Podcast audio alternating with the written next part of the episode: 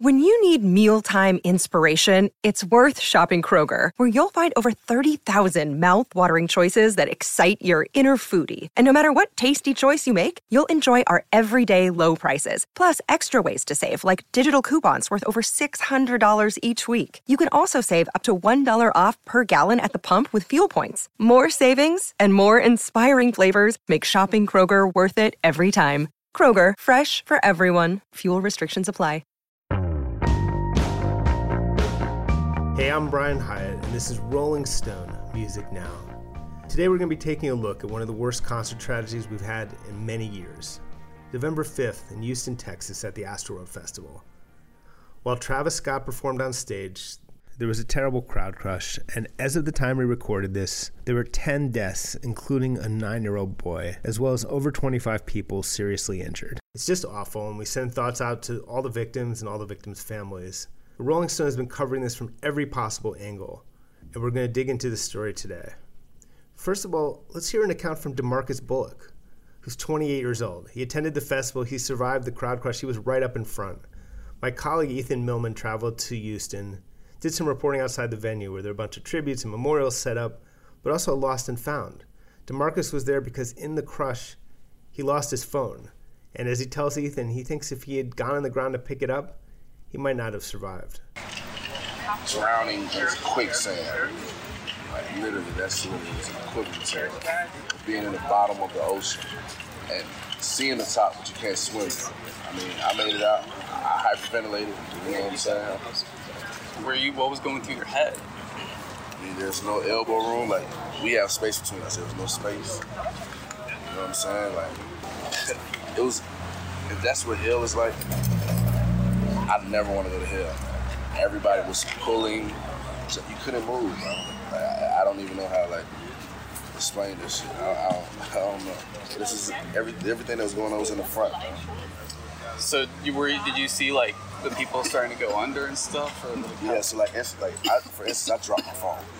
I know if I would have if I would have picked my phone up, I would have been trampled. Bro. I would have trampled guy. You know, like so you saw people like, were you just trying to get out? Like, what, tell me what was what you were seeing after it was all high and going down. I was trying to get out, bro. I was trying to get out. I made I made it. Out. I was I literally had to punch and pull people just to move out of the crowd. When Travis Scott was a kid growing up in Houston, his favorite place on earth was the local Six Flags amusement park, which was known as Astroworld. It shut down when he was 13, but he named his 2018 album after it, still a great album, and created the Astroworld Festival at NRG Park in Houston, which happens to be the former site of the amusement park. The idea was probably to recreate some version of his childhood dream and some of that magic. Now, Astroworld is going to stand alongside Altamont and Woodstock 99 as a shorthand for concert disasters, even though it was a lot more deadly. A more accurate comparison would probably be the 11 people who were trampled before a concert by The Who in Cincinnati, Ohio in 1979, or the nine attendees who were killed at the Roskilde Festival in 2000 while Pearl Jam played. As of the moment we recorded this, well over 40 lawsuits have been filed against Scott, Live Nation, which was the show promoter, and other targets. When we talked to lawyers who sued over previous concert tragedies, they told us that there's likely going to be settlements in the hundreds of millions of dollars. And Houston police were also conducting a criminal investigation. Let's bring on Ethan Millman, who again flew to Houston to report on this story. What sense of the human impact of this awful thing have you gotten just from being there that we can't grasp because we're not there? I didn't get the full idea of tragedy until being there and just realizing how young everyone was. You know, I'm young, but younger than me, like genuinely children. People were telling me just, I don't know why it hit me when someone had told me they were at that going to buy a beer and the alcohol lines were short. And he realized, oh, it's because these are all kids who are at this thing. This was not your typical Coachella thing where there's, you know, a good amount of people, everyone drinking. This was a child event. And being on the ground, you see that. You see that this was uniquely a lot of young looking people. It was hard for me to find many people, save for maybe some parents who were there with their kids when I was at the memorial. It was a lot of younger people who were reeling and who were still there. And even at the vigil, you know, you see a bunch of children, you know, high school kids all having to face the reality of mortality way sooner than they ever should have in the form of losing a friend at something that was supposed to just be a good time. And those are things that I think you can gather a little bit of seeing it on the news and reading the stories, but obviously seeing that in person and, and seeing the people just adds an extra layer to it. Immediately after the show, there were reports in TMZ quoting sources close to Astroworld claiming that the crowd crush had started when a crazy person was injecting people with some kind of drug and that caused a stampede. Not alone in being highly dubious of that narrative. And then you were at this press conference, and then I should add, then the police said, oh, well, we don't know about that, but there was this one security guard who we think was felt a pinprick in his neck and then he was revived by Narcan. So I guess this one security guard maybe was injected w- with a drug. And that seemed to, for some people, that provided tacit support to this bizarre injection theory of the crowd crush. But then you were at this press conference where that completely went out the window. Right and you know, and it, it, as you said, it was dubious from the start, you know. But I'll give the doubt that you know you saw that happening in England, and so if someone says that, they're like, okay, I mean, it was it was dub- it was you know you hear it immediately, and the first thought is we're going to doubt that, and you know I think it's worth knowing we didn't go with that true, but yeah, we saw a lot of people who did. I think in retrospect, we should be happy that we did not, but. Yeah, I mean, they, they pretty much acknowledged it, and so that rules it out. I mean, everything is starting to point more and more toward a lot of people, 50,000 people all rushing into it.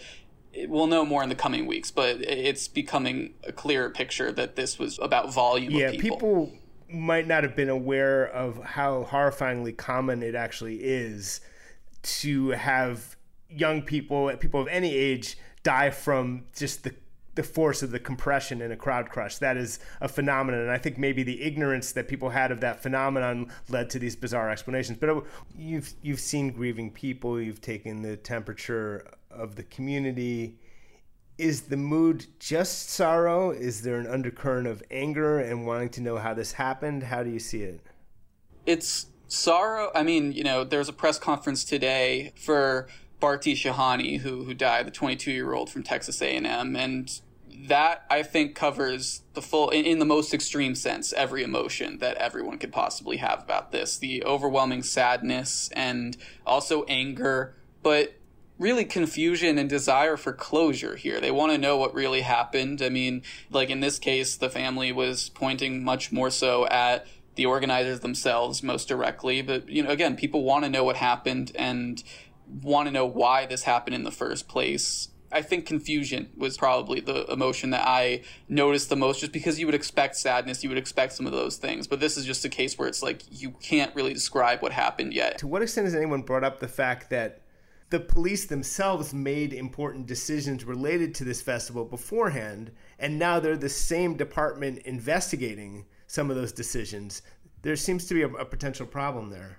Yeah, so you know the reports had already come out, and uh, Harris County Judge Lina Hidalgo had already brought up, you know, in the recent days, she had put it out there into question of wanting to have an independent investigation, free from the police. I mean, for those reasons that you said, they were working there. Are they able to do this without bias and without a conflict of interest? You know, other reports had brought up a potential relationship that the police chief has with Travis Scott. I mean, and he addressed both of those. Uh, you know, Chief Finner had addressed both of those at the press conference yesterday. He says that he's confident in his uh, police department's, you know, ability to investigate their own. He says that he's only spoken with Travis Scott a couple of times. Um, I'm sure that this will be a sticking point in the coming days, weeks, and whatever. I mean, no matter what, especially on what the results end up being. You know, if if it seems very friendly toward who may be responsible or not, I, I, wouldn't be surprised there end up being even more calls for people outside the police department to be investigating the situation as well. And there's probably more. I mean, they opened it up. Lawyers, you know, who are current, all the people currently suing are able to go check the grounds themselves as well. So I think the more eyes, the better is what I'm hearing from people who are not police and want to make sure this is done properly. Totally. So that was Ethan Millman from Houston. What's up, everyone? It's Reality Steve, your number one source for all things Bachelor Nation and reality TV. Every day, I'm giving you the behind the scenes juice and your info on all your Bachelor Nation stories, and also interviewing some of your favorite reality stars. My name has been synonymous with spoilers, but I'm so much more than that. Give me a listen. The Reality Steve Podcast, part of the Believe Network. Just search B L E A V on YouTube or wherever you listen. So, what we're hearing from Travis Scott's camp is an insistence that he didn't know about the casualties while he played and that it wasn't his responsibility to stop the show. It does, in some minds, raise questions as to why he wasn't informed, since authorities declared a mass casualty event well before his set ended. How could the police and fire department have not informed his handlers during the show, if not Travis himself? All that will play out in the coming weeks. There's been a lot of attention paid to the fact that Travis encouraged quote unquote raging at his shows. He cultivated a famously wild and perhaps risky environment. It was in spirit informed by punk rock, by metal, there was crowd surfing, there was stage diving, and more. In 2016, Chicago police arrested Travis after he urged fans to climb over barricades to go on stage at Lollapalooza. In 2017, Scott went further than usual he encouraged a fan to jump from a second floor balcony at Terminal 5 in New York City. During that same performance, another fan, his name was Kyle Green, he was 27, was pushed off the third floor balcony and he ended up paralyzed. Now, as I mentioned, one of the most famous concert tragedies of all time happened in Cincinnati, Ohio on December 3rd, 1979, when 11 people died in a crowd crush outside the doors of the Riverfront Coliseum at a concert by The Who. And that, by the way, is one of the many reasons why you should totally reject anyone trying to argue, and I've unfortunately heard this argument out there, that the Astroworld tragedy is any way connected to hip hop specifically or its fans. If anyone tries to say, oh, this could only happen to rap shows, it's ridiculous. Most of these disasters have been at rock shows. But there was a guy named Paul Wertheimer who was Cincinnati's public information officer when the deaths at the Who show happened. He ended up on a task force on crowd control and the experience changed his life. Ever since then, he's become a leading world expert on, and honestly, a crusader for concert safety. Sadly, there's been enough of these tragedies over the years that I've had occasion to talk to Paul many times. On Saturday, the day after Astroworld, the first thing I did was call Paul. Here's what he had to say. You know, how could this happen? Act of God. Uh, we all know how it happens. I mean, please, because it keeps happening over and over again. You know, um, overcrowding and crowd crushing is the original sin of event organizers and planners of live events. You know, this stuff is so old. So I just can't take it. I mean, never could take it. In my opinion, everybody who signed off on that event is in trouble.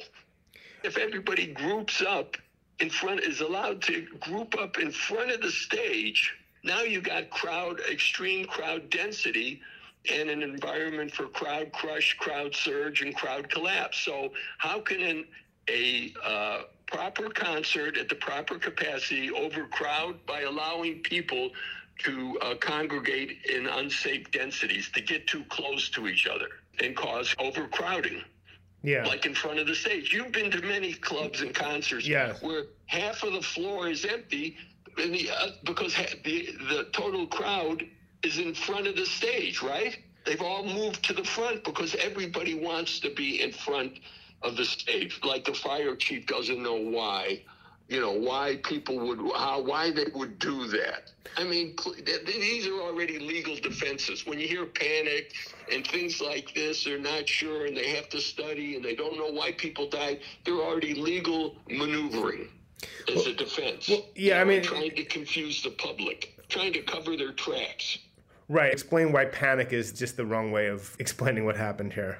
Well panic is when you have a choice to make a right decision and a wrong decision, and you make the wrong decision under emotional stress. If you t- turn to the right, you can walk right out the door and you're safe. But you decide for some reason, because you're emotionally unstable or, or you don't see things right, you go left.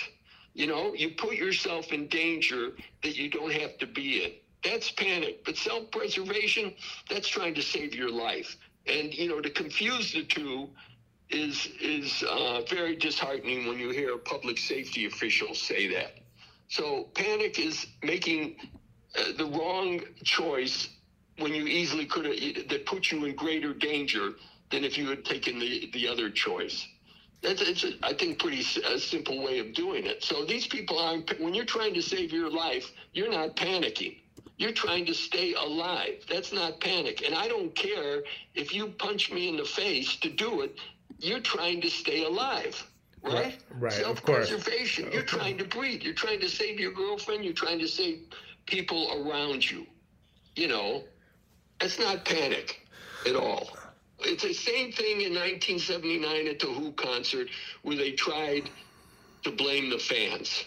You know, and may, maybe you could forgive them then because we didn't. There was so much we didn't know about crowds and hadn't. I mean, at least the industry knew, but we didn't. You know, the public didn't know.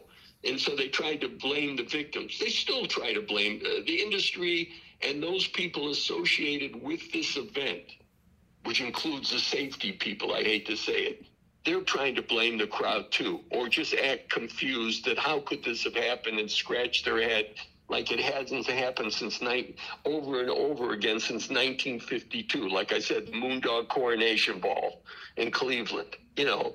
Sure. And if we didn't all learn it at least by 1979, or if we didn't all learn it by 1999 at Woodstock, or Lollap- or the Lollapaloozas, or the Tibetan Freedom Festival, or Roskilde would be another uh, good example. Roskilde. I'm just talking Yeah. in the U.S. That's Yeah. right, Roskilde Festival. If we haven't learned this, you know, every time the industry, the concert industry, gets a wake-up call, they hit the snooze button. Yeah. Every time. And they go, oh, yeah, they get their PR people and their industry people out there saying, oh, we got to study this. Oh, I, I'm not sure this ever happened again. Or, oh, we don't know what happened. Or, we've got to do better. You know, all that for the PR. And then they go about doing their business. It was obvious to me, and I bet it was obvious to you and everybody else, that the crowds were going to be difficult because everybody has been so cooped up and young people want to get on with their lives and want to have fun and and want to have some camaraderie right Sure. So people are ready to party everybody knew that but the industry didn't prepare for it and i'm sure they had trouble getting staffing training is an issue trying to maximize profit to catch that profit that was lost Yes. so they're totally unprepared. You need more staff. All of that costs money. And so they do so the industry did it when the pressure was on. Then they stop doing it. Now there you know, so there are simple ways. It's nothing new. We're not waiting for some new research, some new plans, some new ideas. Sure. It's as old as rock and roll. And the good promoters Is it possible that it should start with looking at just the simple number of tickets sold? I mean, you feel free to disagree. Sure. Yeah. I mean, everything is really based on the Yeah. that you're talking about just capacity. How many people should be in a space? How many people can you put in a space safely, right? But see, this is this is the problem. When I started out, there was this mantra that you heard a lot: one death is one too many at a rock concert. Well, Right. guess what? Eight deaths aren't too many today. 11 deaths aren't too many. 57 deaths aren't too many. 100 deaths aren't too many. Everybody has signed off on this craziness, and it'll go on till these, like I've always said, till the people who run these events and man, plan them and manage them are held criminally accountable for what happens there. You do that, and you see concerts get safer overnight. That's what happened with Black Friday. OSHA sued Walmart stores on a major case. I think you might remember 2008 after a, a temporary security person was crushed to death. Sued them on a $2,000, $7,000 uh, duty clause, a fine, where Walmart paid spent well over two million dollars to, to try to defeat it. Once Walmart lost, there was no more craziness after that. Never occurred again. Once they could be legally held accountable, it all ended. overnight, all the abuse of Black Friday crowds ended. The same thing would happen here if it weren't, for, I mean, it's just so difficult, but it, there's always somebody or people who can rise up and do it. I didn't do it, but there are others that can to start criminally charging these promoters and agencies that sign off on these reckless events and do that, and it'll safety will change overnight. That's and until then, people, you know, will just go on. So you can say, what's going to happen here too, Brian? You know, I spent 30 years in litigation, concert safety litigation, some of the biggest uh, events cases in the country. This all becomes a dance now. If nobody's criminally charged, families of the deceased will sue, those injured will sue. Four years from now, they'll settle with everybody they'll do the dance, they'll do the legal dance, and it'll, it'll, in between and after it will be business as usual. It's it's um, sounds cynical, but in fact it's true. I can't think of anybody that got fired in any case I ever had where one or more people died. It's just the way it's just the way it is. I, I mean, I'm not there on the stage. I know they can see the audience. I know they feed off the audience. You know. Yeah. I know they rev up. They uh, provoke the audience. Sure. You know. Sometimes, yeah. And some and some of them uh, do it till. You know, it spins. Uh, you know, uh, I always say, wind up a crowd, and it'll spin out of control. Yeah. And some artists, and uh, Scott is good at that in the industry. The artist already, Scott, he's so concerned and heartbroken. I know he didn't want anyone to die at his show. I mean, it's obvious, but he kept creating environments in which people could die. Yeah. That, you know? And so it was Russian roulette, and guess what? Somebody and people have now died. But he's insulated. Sure. He's protected. He'll spin it. You know, they'll, the industry will spin it in his favor. That was Paul Wertheimer, a longstanding world expert in concert security. My colleague Jeff Ihaza wrote a really great piece with the headline The Travis Scott brand wasn't built for this. Wanted to bring Jeff on to talk about Travis's place in the culture, the potential ramifications of this tragedy, and more. Here's that conversation between Jeff and myself. Jeff, maybe you can take a step back and explain a little bit about Travis Scott and also the Travis Scott brand because it is a little bit hard to trace where the sort of human being ends and the brand begins or vice versa. And sort of how he got to where he was and what he stood for as far as raging as far as everything in the culture. I feel like it's hard to even try to put travis scott into words one thing about this whole incident, for me at least, was thinking about Travis Scott and how he even became famous. Because I think that's something that's kind of fascinating about his rise, if you want to call it that. To me, it's like it sort of feels like it just always was, or it sort of just happened. But you know, you think about the first couple Travis Scott releases, there was a lot of buzz because he was adjacent to Kanye in the sort of Yeezus moment that he was having. And it always sort of just felt like this fame thing. Like there's something there's something about him that was always about some big wave behind him, someone very big behind him, someone with a lot of clout behind him, and that being why he was interesting or what made him interesting. And then musically, I feel like he was very good at doing just not just enough because that makes it sound so harsh, but I think like he's very good at you know the formula and what he knows that he can deliver, which is a sort of fun party like at this mode, at this level, at this style. And that's like what we're doing. And I think it's hard to see him now because now it's like, it, it feels like the whole thing kind of came crashing down in a weird way. Travis Scott arrived just before the SoundCloud and the real like youth driven social media internet rap blew up. And he sort of got to be the the corporate representative of youth culture even though it never really occurred in the way for him that it did for a lot of the people who are you know young and kind of making waves in hip hop and different other genres of music as well. Astroworld, the album, now has a very unfortunate name as an album. Oh, I mean, you know, Yeah. for for the city of Houston, it's really interesting to me because as a you know Houston native, Astroworld is a is a deeply nostalgic place in the city, you know, and it was tragic enough when it closed, and and now it kind of has that yeah that that name association is actually really devastating in a in a huge way uh, that I think can only really be understood by the people on the ground there. That's a great point. But I like that album a lot when it came out, and I still like it a lot. And I'm not sure how much, you know, how much you can credit Travis himself or whoever for it. But it, it- for me, at least that album holds up.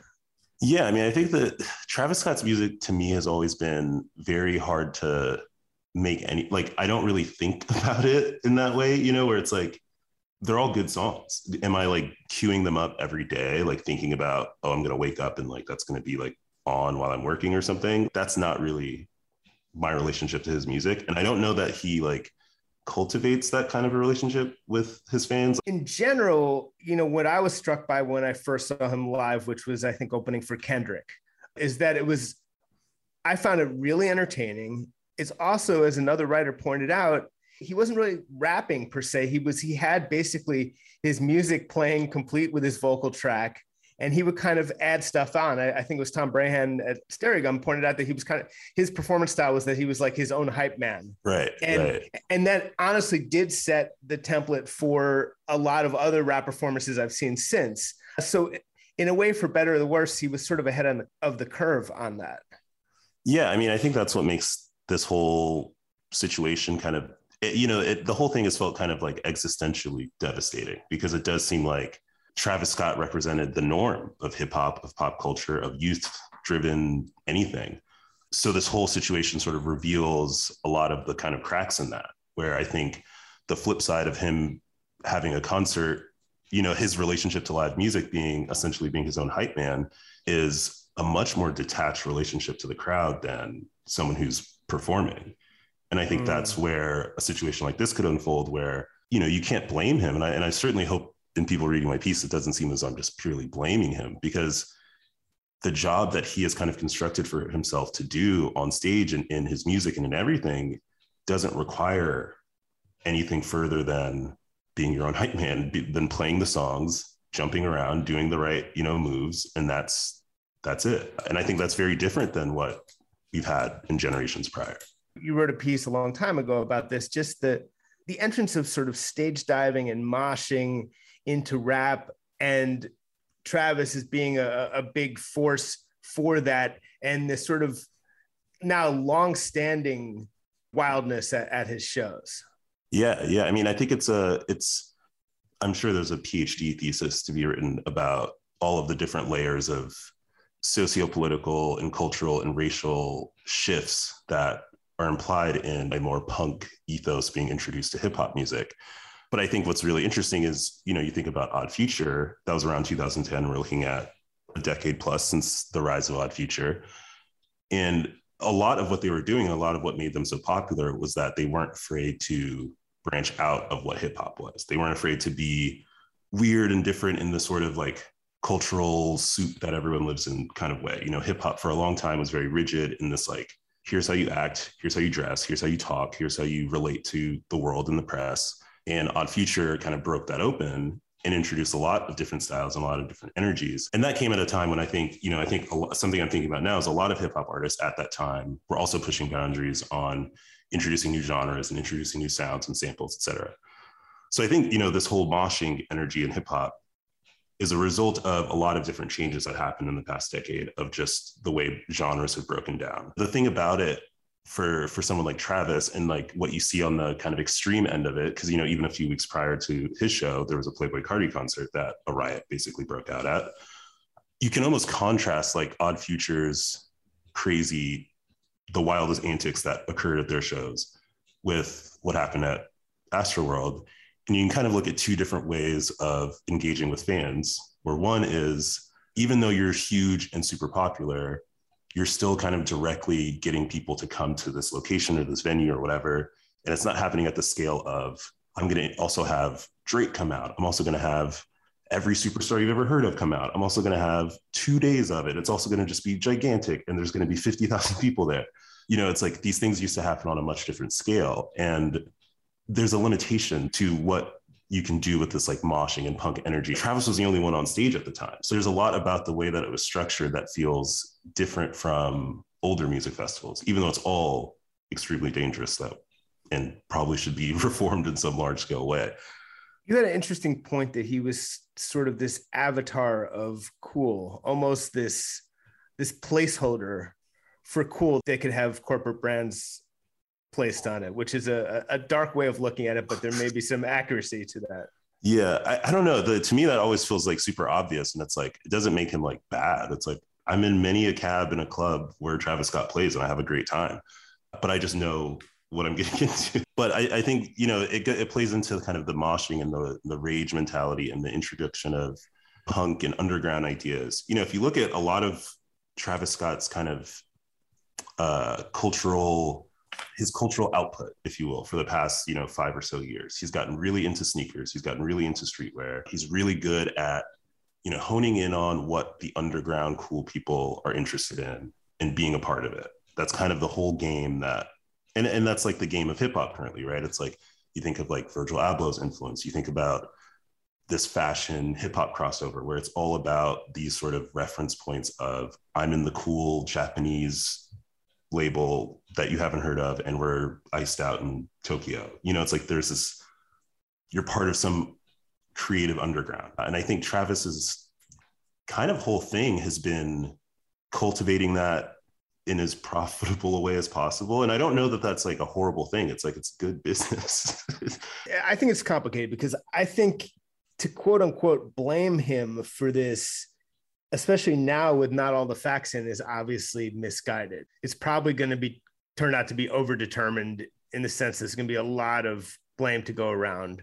Uh, and the guy who's on stage is only one of many people involved in the show, even though it was his show. Totally. Uh, but I guess the one thing you could probably say is that all the is he didn't seem to really have a grasp of the potential dangers in, for example, encouraging, I mean, as he did at Lollapalooza many years ago, encouraging crowds to like overcome the insecurity to go on stage or to, you know, apparently urging someone on a second floor balcony to jump off. Don't worry, they'll catch you. It's like he, I don't think it's malevolent. I think he just maybe, there's maybe, there seemed to be like maybe a weird disconnect there. And I also kind of blame maybe people on his team for not explaining to him the real risks you know? I, I don't know. I don't know how you see that. I mean to me it's like a lot of these things are ultimately like shenanigans for lack of a better word where it's like you know travis scott is an entertainer. He's a performer just like anyone else. And i think it's perfectly reasonable and it's you know it's in a lot of ways part of the art to engage with risk and danger or whatever especially if that's kind of what you're doing. I'm not one of these people who thinks like he somehow should have had like laser vision and like done everything right. I think it's more about the nature of his performance doesn't even like create the room for considering what's going on in the crowd that way. Even in the footage from Astroworld, you know, the ambulance is in the crowd and he's kind of just like, what the hell was that? I don't think it's malevolence to the degree of him just having like no regard for human life or being some like crazy person. But I do think there's an element of detachment from the real world in this way, where it's like, there's just it's it's too much of a bubble of his existence. There are things that you look at differently now. My friend Jonah Weiner, who wrote last cover story we did on Travis Scott, it opens up with what at the time was sort of presented as an amusing anecdote, which is Travis basically driving, I, I think it's like a Ferrari or Lamborghini at like over 100 miles per hour on a rainy road. And then like just barely avoiding an accident. At the time, it's like, oh, what a fucking badass. But actually, you're like, wait a second. You know now now you're like wait a second. You know i, I do right, see that right. totally differently now. So and it is and sometimes you wonder how did i read it any other way? I'm also very sensitive to you know don't punish this guy beyond what for example like what a white rock star in the same situation would get punished. At a level of condemnation a level of punishment everyone should watch for that. I think that's very legitimate. You know mick jagger didn't get quote unquote canceled after altamont you know but it's just so hard to decide when you're doing apples and apples and when you're doing apples and oranges yeah, and there's no yeah. comparison whatsoever it's so hard i think well i also i mean I, I you know I, cancellations happen differently then because i think keith richards didn't get canceled but the influence of the band definitely shifted over time. I'm sure there's enough, you know, insurance and liability clauses and everything that went down that Travis Scott is not going to be ruined for the rest of his life after this. Will the culture shift away from what he has to offer in part because of what this sort of laid bare and exposed? That might be true. I think ultimately everyone feels like, oh, that really sucks. And that's hard for him to have to go through. It's definitely going to make it weird to hear his music because he's not really someone you go to for music about like real stuff so that it just it creates a it creates a it's an interesting moment you know maybe he he emerges from this like deeply soulful or something mm.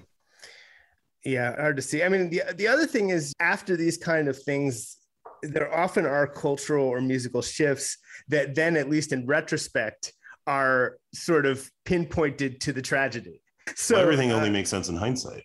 Right. So i do wonder what whatever change in music happens in the next couple years i think there's a fair chance that falsely or not people will say well that strain of music kind of died at, at, with the tragedy at Astroworld, right? I mean, that, that I could is- totally see that. Yeah, yeah. I mean, but then it's funny too because I think you know, in my view, it's like hip hop has been moving away from that quietly and slowly as every genre and culture does. But I could imagine whatever comes next being attributed to Astroworld. And people might be annoyed about it, but it actually kind of makes sense to me. It is worth pointing out, uh, you know, just on a broad level, the music is just the simplest thing in the world. And we kind of were hinting at it. The music that young kids go out and rage to has shifted, you know, in masses. It, it used to be guitar based music. At the moment, it, it most certainly is not. This is actually i was talking to a constant security guy who's a little older and he was like you know it's funny this happened there's been a bunch of because he was talking about the fact that there obviously is a lot of pent up energy post COVID. And you're saying, but you know, it's funny. There's been all these big metal fests and stuff. And I said, man, those crowds are much older. This is where the kids are. Honestly, the weirdest thing to me is uh, I actually like Travis's music, but none of it reads as aggressive to me. You know, if you wanted to criticize the music of it, I think the, the raging element also kind of masks something that might be missing from his music, but that's another conversation. It would be really unfortunate if rap concerts in particular, rap festivals in particular, take all the heat from this because that unfortunately historically that seems to be how it always goes down and i mean that's a hundred percent going to be the case which is going to suck I spoke to someone who said that specifically it's going to be so hard just to get insurance for festivals in general, but he said specifically rap festivals, which is really unfortunate. I mean, I think a bigger conversation that this opens up, and I think this is something people will probably start thinking about towards the spring as Coachella kind of gets ramping up. We certainly have a lot of data about music festivals having huge issues over the over the course of all of the history of music festivals. I mean, it's not even that long ago that other kind of like not as devastating or as you know deadly, but other catastrophes at music festivals have occurred. And obviously, Fyre Festival was a cultural phenomenon. So I, I can imagine this being kind of like the first in a huge shift in the way music festivals are organized in general. And I think as a as a fan, and most fans would probably agree, music festivals have been kind of difficult over the past five or so years, I think. It feels like the crowds are bigger. Too big. Yeah, it feel I'm not accusing any promoters of anything, but even just looking at some of the big festivals the first post-COVID big festivals and the aerial views and even actually talking to fans, it just seemed like the crowds are too big and too packed. Something has changed in the past few years where it is now about having the biggest concert, the biggest festival, the most names on the lineup. And that shift, I think, has resulted in a much different experience and a much less enjoyable experience. Well, there's been a, real corporatization of all these festivals. I think it's one company does most. yes, exactly. One specific Live Nation yeah. specifically, and who snatched up a bunch of smaller promoters. Yep, and yep. it's really, really big business now. You know, and, and, and it translates. Yeah. And it translates to to the music. I think. I think that to me is you know if you look at the way in which the festival industry has kind of corroded fandom. You know, I think there's a there's a parallel in the way that Travis Scott and his ilk's sort of formulaic. I think it's empty as a critic. We should just take a step back. In the US, festival culture is really only about 20 years old. people forget there were there was a huge overseas tradition of festivals, but it really was when Coachella took off in the wake of Woodstock 99, Coachella and then Bonnaroo.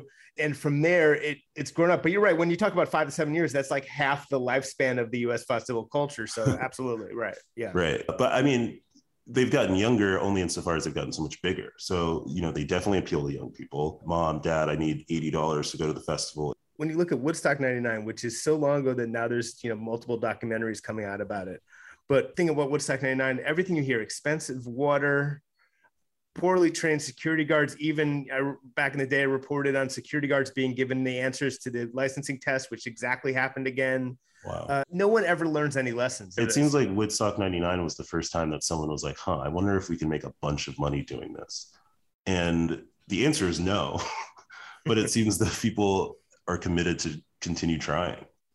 Well, uh, I guess if you have an enormous public corporation that does these again and again on an enormous scale, I guess that's how you make money. And yeah, that, that, they, they figured that out. You know, human carnage as a result. And that is our episode for today. Again, I wanted to send thoughts out to all the victims and the victims' families. And Rolling Stone is going to keep covering this story. We'll be back next week here on Sirius XM's Volume, Channel 106. In the meantime, Rolling Stone Music Now is a podcast. Download us as a podcast, subscribe to us as a podcast, wherever you get your podcasts. Please leave us a nice review on Apple Podcasts. It's always appreciated.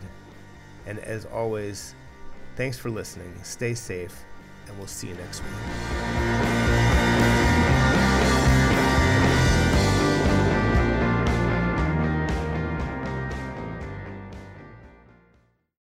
Welcome to Talkville, the ultimate Smallville rewatch podcast. Guest star Sarah Carter as Alicia Baker. Although I didn't really work with her a lot. But Tom did, and they had some real big smoochy scenes. Yeah. Can we talk about that? Could there be any more sex? What was a three page makeout scene that just kept going? Good Lord. We get it. They have chemistry. Jump in now or catch up on any of the past seasons of Talkville on YouTube or wherever you listen.